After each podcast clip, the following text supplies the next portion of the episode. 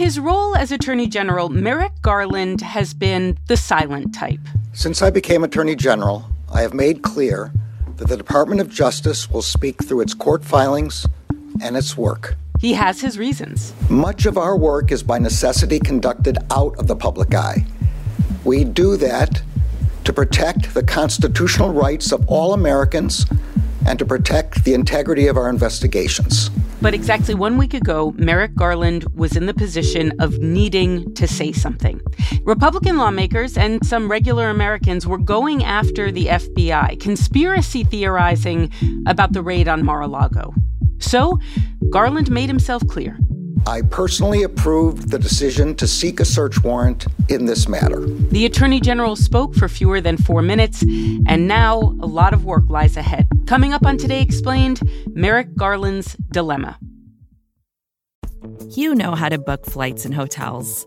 All you're missing is a tool to help you plan that unbelievable travel experience. That's why you need Viator. Book guided tours, excursions, and more in one place. There are over 300,000 travel experiences to choose from, so you can find something for everyone. And Viator offers free cancellation and 24 7 customer support for worry free travel. Download the Viator app now and use code Viator10 for 10% off your first booking in the app. Find travel experiences for you. Do more with Viator.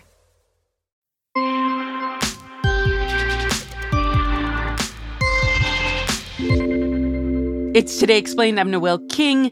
Zach Beauchamp, senior correspondent at Vox. What do we know about Raid-a-Lago that we didn't know last week? We learned more or less what Trump was under investigation for, right? Like why they raided his house. We knew it related to classified documents, but we didn't know exactly what the legal authority was for pursuing him. It turns out that there is a suspicion in the Justice Department that his handling of classified documents at Mar-a-Lago, I mean, bringing it there in the first place, was in violation of three different statutes, one of which, the most important and significant, is the Espionage Act. Not just about spying, as it may sound, but in general governs the handling of information uh, by government officials and non government officials for that matter. It was the authority for the prosecution of Julian Assange. What is the either potential or alleged crime that the DOJ is investigating? What we should look at is uh, something called Section 793 of 18 U.S. Code, Chapter 37. So, broadly, it covers the mishandling of national security information that could possibly harm the United States or aid its enemies. Hmm. So, we're talking about classified documents to be sure, but also anything having to do broadly with national defense information potentially being stored unlawfully in the former president's home. What do cases against people who are charged with violating the Espionage Act typically look like? Usually it's not a former president. We we, we can start there. Who is no, it usually? No, it, it is basically never. One example is Julian Assange, the head of WikiLeaks. Assange was charged with violating the Espionage Act by disseminating classified information. The additional 17 count indictment alleges Assange and WikiLeaks have repeatedly sought, obtained, and disseminated information that the United States classified due to the serious risk. Another example is Reality Winner. I am not a traitor. I am not a spy. This is a person who was a contractor with the National Security Agency, leaked a classified report about Russian meddling in the 2016 election to The Intercept. Something in the documents that were posted by The Intercept allowed Winner to be identified by the government and was arrested shortly after the story was published. I am somebody who only acted out of love for what this country stands for. Another famous case, an older one, is uh, Daniel Ellsberg, who was tried in 1973 for leaking the so called Pentagon Papers, all these documents about the Vietnam War and the US government's handling of it that were pretty damning to the Washington Post and the New York Times. Ellsberg's case was dismissed and both he and Winner had legal access to their documents. Assange did not. Those are sort of a variety of different cases, but generally the the thing that ties them together is that somebody got some classified information and leaked it publicly. How has Donald Trump been responding to all of this? So Trump does what he always does, right? Which is like throw shit at the wall and see what sticks. Former President Trump is battling back against the Justice Department. He is demanding that the department release to him and to the public the underlying evidence and justification for the search at his Mar a Lago residence. He has argued that Barack Obama also retained classified information. That's not true. He said that the documents that were uh, acquired in the search were planted, especially the damning ones, that, as far as we can tell, is completely made up. Uh, he also claims that he declassified all of the documents. There's no public evidence of him having declassified this stuff, but one variant of the argument that has been picked up on, especially uh, among right wing commentators, has been that the president just like, if the president takes a document out of, of a government building, then the president declassifies it basically using their the powers of their mind. The feds say they seized classified documents. How'd they know that? Just because some little lawyer didn't put a C on the bottom of the page? You don't need a little C on the bottom of the page. Once the president says something's declassified, that's it. The rest is bookkeeping. It's something akin to like, you know, there's that scene in The Office where Michael Scott wants to declare bankruptcy. And instead of going to file the legal process where he declares bankruptcy, he says, I declare bankruptcy. This is basically the presidential equivalent of that, is, is how the argument works. Does the argument that when a president leaves the White House with documents, those documents are then declassified by dint of, of the fact that he's the president and he's leaving with them, does that hold water? What do scholars tell us about that? So it's it's obviously not something that's ever been tested in court, right? So so we don't have authoritative rulings that would answer the question. My gut read of what I've seen so far is that that is not going to be an effective defense, right? Like if Trump had tweeted out the document, maybe that would be different than just like taking it home, right? Because you're making you're choosing to make it public rather than just sort of like hiding it. I also don't know if that distinction would hold. What I do know is that there are certain documents the president does not have unilateral authority to take and handle as he might choose, oh. right? So oh. even if the declassification theory is true, and I'm very much not confident that it is, there are other regulations governing the handling of these documents and their storage. This is really serious stuff, and it's not clear that the president's declassifying authority can get him out of it, to say the least. What are the odds, Zach, that Donald Trump will be charged with something? What are you hearing? Nobody knows. Literally nobody knows. Part of it is that the Garland Justice Department has been very leak free. Since I became Attorney General, I have made clear that the Department of Justice will speak through its court filings and its work. Unlike the Mueller investigation, where there was like a constant drip, drip, drip of information coming out about what they were doing about Trump throughout that entire Russia inquiry, we just don't know a lot about what the Justice Department is thinking about trying the former president.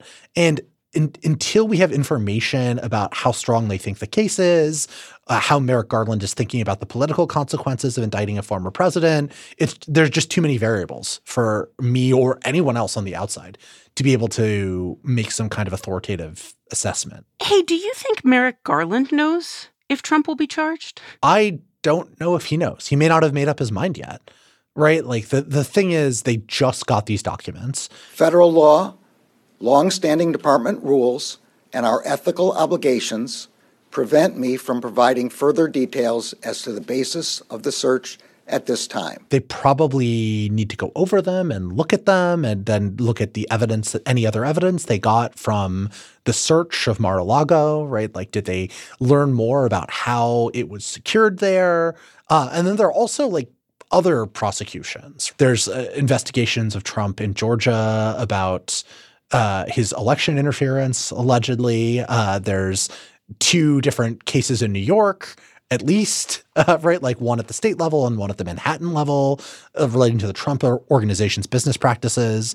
And so we have all of these different legal lines of inquiry into the president.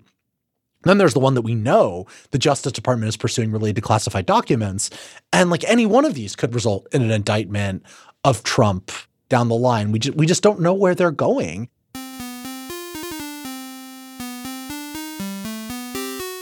One piece of information Garland does have is he, he knows what the documents were. And since we don't know, we don't know how seriously dangerous it was that they were there. And the more serious they are, the more Garland may feel that he has no choice but to indict the president. This is all I can say right now. More information will be made available in the appropriate way and at the appropriate time. Thank you. Support for Today Explained comes from Mint Mobile. Mint Mobile is so cheap that Mint Mobile knows you think there must be a catch. Mint Mobile says no, there is no catch. And for a limited time, their wireless plans are $15 a month when you purchase a three month plan. To get this new customer offer and a new three-month unlimited wireless plan for just $15 a month, you can go to mintmobile.com slash explained. That's mintmobile.com slash explained. You could cut your wireless bill to 15 bucks a month at mintmobile.com slash explained.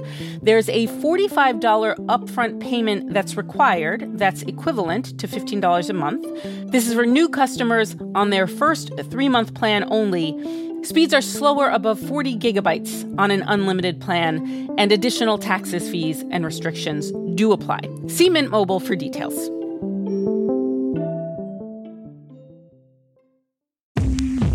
Support for Today Explained comes from Indeed. Hiring can be difficult. You can hope and pray and ruminate on how to find the perfect candidate, or you can turn to something more reliable a smart piece of technology like Indeed's matching engine. According to Indeed, that matching engine is constantly learning from your preferences for job candidates, so it becomes more accurate over time. The more you use it, the better it gets. Indeed also lets you ditch some of the busy work, scheduling, screening, messaging. According to Indeed data, they have over 350 million global monthly visitors. They also did a survey that showed 93% of employers agree that Indeed delivers the highest quality matches compared to other job sites. Listeners of Today Explained will get a $75 sponsored job credit to get your jobs more visibility at Indeed.com slash Today Explained. You can go to Indeed.com slash Today Explained. Let them know you heard about Indeed on this podcast. Indeed.com slash Today Explained. Terms and conditions do apply. Need to hire? Asks Indeed. You need Indeed. Mike Pence! It's Today Explained. I'm Noel King. We're back with Vox's Zach Beauchamp. And Zach, I guess there were always going to be two big questions. What might Donald Trump have done? And how would the Republican Party respond to all of this messiness? Republicans had an opportunity to say, okay, we got really mad about Hillary Clinton storing classified information improperly on her private server in 2016. Secretary Clinton sent and received emails that contained highly classified information. If the average American did that, they'd lose their clearance, their job, and might even go to jail. And maybe we should apply the same standard to what is what looks to be a much, much, much more serious mishandling of much, much, much more serious classified information. They decided to do the exact opposite of that. Uh, so the entire response of the Republican Party as as an organized institution has been to say this is a politically motivated witch hunt. The FBI raid of President Trump is a complete abuse and overreach of its authority. To double down on the idea that the FBI and the Justice Department are tools of the Democrats, the deep state, and the capital R regime. So I think every Republican believes that the FBI, when it comes to Trump and other organizations, have lost, lost their mind. It seems like nearly the entire apparatus of the Republican Party, from the institutional party to state and local officials to conservative media, they've all aligned themselves with Trump or said nothing, with just a handful of prominent party members starting to speak out against Trump and in support of the FBI. Mike Pence. Yeah, the, this one was actually a little bit surprising, but it seems like Pence, despite taking a, you know, somewhat craven position after, you know, being literally threatened to be hanged by Trump supporters on January 6th, is starting to be a little bit more outspoken in positioning himself in opposition to some of Trump's stance. Not not all of them. He hasn't said he wouldn't vote for Trump or anything, but he said, um, and I quote, these attacks on the FBI must stop. Calls to defund the FBI are just as wrong as calls to defund the police. Uh, that is a really interesting line, right? Like that's the pushback that you've been seeing from some of the more never Trumpy, very establishment minded Republicans who are frustrated with the Trumpy wings anti FBI demagoguery. Uh, but Pence is, I I would say probably the most prominent Republican to take this position so publicly. Let me ask you about the Republicans who didn't take the Mike Pence route. How did House Minority Leader Kevin McCarthy respond? McCarthy called for an investigation into Merrick Garland as soon as he takes the speaker's gavel. Why would you go to this level without just communicating? That's what's different to me. Why would you wait have them wait? So many questions I think all of America's asking. Which could be as soon as 2023 if McCarthy in fact does retake the House. He's going to conduct a politically motivated inquiry into a neutral investigation that he is alleging was in fact politically motivated, which is Orwellian in one sense, but also disturbing in another because it's it's the weaponization of the U.S. House against one of the core institutions of U.S. democracy, a, a guardrail that prevents the abuse of power by powerful people. How did Florida's Governor Ron DeSantis respond? Yeah, look, DeSantis is the only plausible 2024 candidate except for Trump. He also could have gone in, in two directions, trying to position himself as somebody who didn't do these terrible things that Trump did uh, in advance of the 2024 race. Again, he did the opposite of that. They're enforcing the law based on who they like and who they don't like. That is not a republic. Well, it may be. It's a banana republic when that happens. Shortly after the news broke, he sent a tweet accusing the search as being an operation of the capital R regime, which is a term that you typically find associated with a sort of fringe right intellectuals on the internet. Uh, the idea of using that term is to claim that there's a kind of shadowy cabal of people who actually run the government, a confluence of big business and entrenched liberal interests and academia and like this whole melange of different liberal forces in society um, as as they see it, right? And the government is doing their bidding in this case. For him to say that, to essentially accuse the search as being part of a conspiracy against conservatives, it's really profoundly disturbing. He's not only putting himself on Trump's team, he's putting himself on the same team as the more conspiratorial elements of the Trumpist coalition. What did Senate Minority Leader Mitch McConnell say? Ah, now Mitch McConnell is, he's a little cagey, right? So McConnell basically said, you know, we need to see some serious evidence about this. He asked to see the warrant. He wanted to understand what was going on. He was I would say the most influential and powerful Republican not to jump on the this is a conspiracy train. He didn't condemn them either, which would be the responsible thing to do. He's again trying to do this balancing act between not going full Trumpist, but also not um, rejecting that tendency of the Republican Party in case he needs it. And a question we have to ask is Is there any merit to what Trump supporters in Congress are saying that this raid was politically motivated. Garland decided, based on the evidence that he had, and uh, actually quite a long period of time of negotiating with Trump to try to get the documents back, and Trump was not just like handing them over, that they had no choice but to send people to execute a search warrant and take the documents. Um, which they did. They then provided a listing of what the documents are um, at least in broad strokes. Most of them just said like the level of classification of the documents in a particular box. Uh, one of them said information RE president of France, which is hilarious. I'm like really curious what it is that uh, about Emmanuel Macron that Trump took home.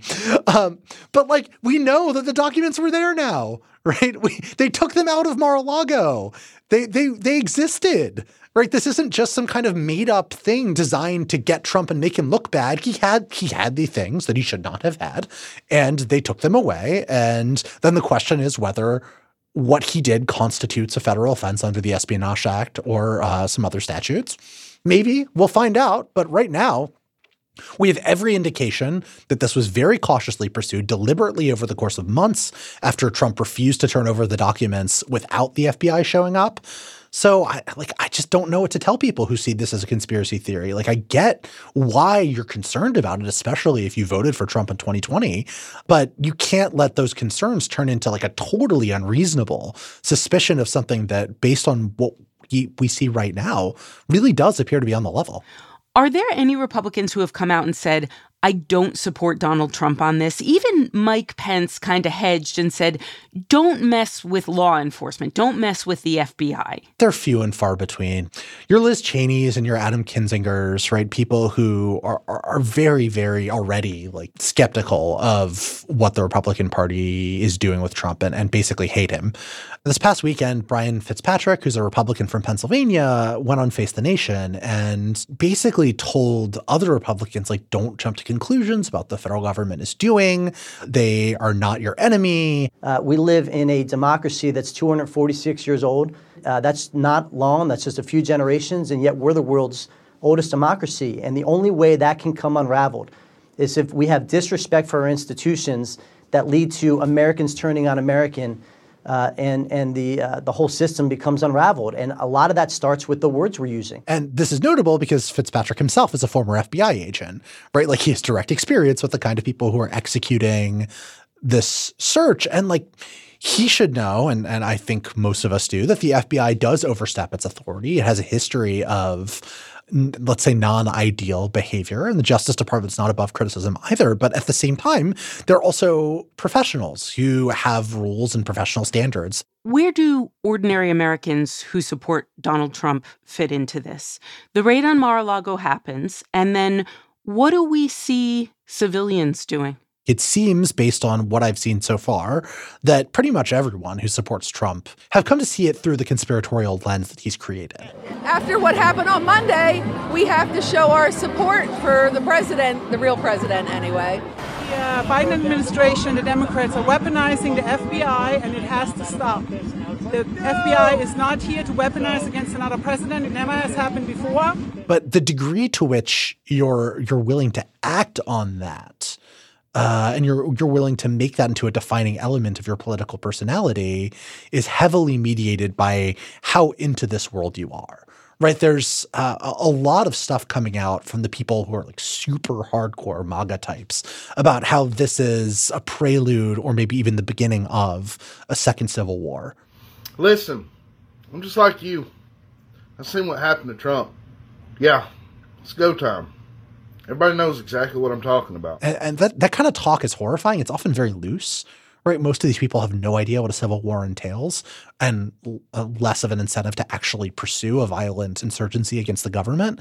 But we've already seen at the fringes some violence, right? You may have heard reports about an attack on an FBI building. When the suspect wearing body armor and carrying a nail gun and long gun tried to breach the FBI's visitor screening center in Cincinnati. The FBI says agents confronted the suspect before he fled, leading to a car chase. And the man was killed after an unsuccessful attempt to negotiate him down uh, by police. But that guy, as far as we can tell, you know, he's a, he's a frequent poster on Truth Social, which is Trump's proprietary Twitter knockoff social media platform uh, and had been posting a lot about how angry he was about the raid and how he needed to do something and it was time to act. And then he wrote something about his attempt to breach the FBI building. And like that kind of case is at in extremis the the logical endpoint of this rhetoric that the government is fundamentally hostile to Republicans. Because if you believe that the government is in fact part of a shadowy regime that's bent on destroying the party that you see as standing for political freedom in the United States and destroying the person that you voted for in 2020, would you just sit back and take it or, or would you do something about it? It's the exact same logic that motivated people to attack the Capitol on January 6th, a deep and sincere belief in a conspiracy theory about a country being stolen from them. What does all of this disarray mean for an institution that Americans, for the most part, 10, 15, 20 years ago, seemed to trust more or less, the FBI? Are we witnessing a sea change in the way Americans think about the FBI? Um, look, I see what's happening to public perceptions of, of, federal law enforcement as a symptom of a, a broader disease, right? There's just been a, a pretty wide collapse in trust in government institutions across the board. And that owes primarily to, I, I mean, among other causes, to political polarization, to a sense that when a government institution makes decisions uh, that go against your party, that they are acting uh, immorally, illegally, improperly, etc. And then also by members of the two parties, but I, I, I, think, in my judgment, especially Republicans, working to politicize these institutions, either like in the case of the Supreme Court, um, uh, treating it as a political post, basically in terms of how appointments work and ensuring that they get a majority on it to change policy, uh, and in terms of the FBI and the Justice Department deliberately trying to cast them as political actors, even when they're not acting politically people are so identified with their political parties that attacks from one party on an institution are less likely to undermine the party than they are to undermine the institution itself. I think we are starting to see polarization of opinions about the Justice Department and the FBI. Um, but that's part of a, a much bigger problem that is chipping away at the kind of broad based respect for government that's at the heart of American democracy.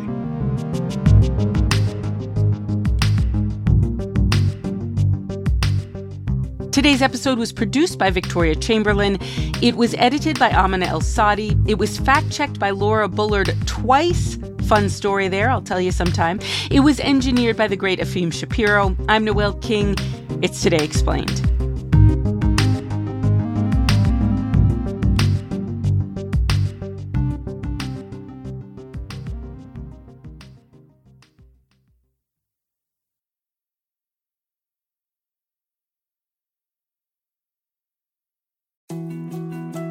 More to dos, less time, and an infinite number of tools to keep track of.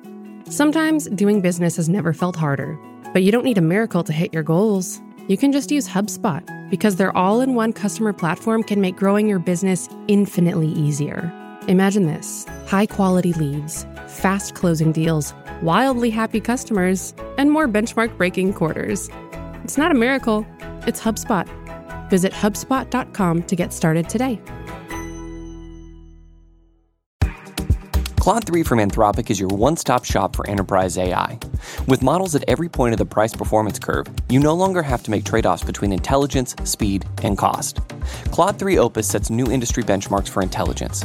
Sonnet strikes the perfect balance between skill and speed. And Haiku is the fastest and lowest cost model on the market, perfectly designed for high volume, high speed use cases. Join the thousands of enterprises who use Anthropic to navigate this new frontier. Visit anthropic.com slash Claude, C L A U D E, today. Jumpstart your genius with Claude 3 by Anthropic.